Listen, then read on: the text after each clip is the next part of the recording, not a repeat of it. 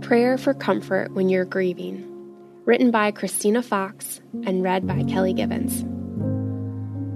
Evening, morning, and noon I cry out in distress, and he hears my voice. Psalm 55 17. The book of Psalms contains poems that were used in the Israelites' worship. There were many different types of psalms. Some were sung in thanksgiving for something God had done.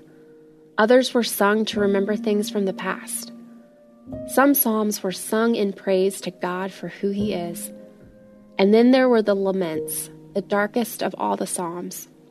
These songs were sung to express the sorrow and fears of life in this fallen world. The Psalms of Lament are filled with questions. These are not the silly questions we might ask Siri or the how to questions we might enter into a search engine but they are the questions of a broken heart. They are the questions of one who is weighed down by the sorrows of this world, by the fears, grief, and heartaches that we all experience. On this side of the cross, we know that Jesus fulfilled the Psalms. These words that I spoke to you while I was still with you, that everything written about me in the law of Moses and the prophets and the Psalms must be fulfilled. Luke 22 44. Jesus is the answer to every heart's cry. He came to rescue and redeem us from our greatest fear and our deepest sorrow eternal death and separation from God because of our sin. By his perfect life and sacrificial death, he made a way for us to come into God's presence wrapped in his righteousness. Because of Christ, we can, with confidence, draw near to the throne of grace, that we may receive mercy and find grace to help in time of need. Here's a prayer taken from the Lamenting Psalms that you can pray if you need God's comfort. Let's pray. Dear Father, I come before you today with a heavy heart. Sadness overwhelms me. I feel surrounded by a dense fog that I fear will never lift. Like David, my tears have been my food day and night. For however long this season of sorrow lasts, I pray that you would show me more of your love and grace. Help me to not run from whatever you want to do in my heart.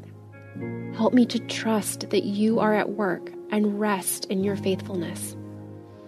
I want to say, along with David, I will be glad and rejoice in your love, for you saw my affliction and knew the anguish of my soul. Father, grant me gospel joy. Help me to rejoice in Christ even as I grieve. Envelop me with the peace and comfort only you can provide. As the days move into months, may this burden lessen. As the months move into years, Use me to encourage and bless someone else who must walk a similar path. Help me to point them to you as the God of all comfort. I know that you are always with me and that your love never ceases. Help me to find refuge in you and nowhere else. In Jesus' name I pray. Amen.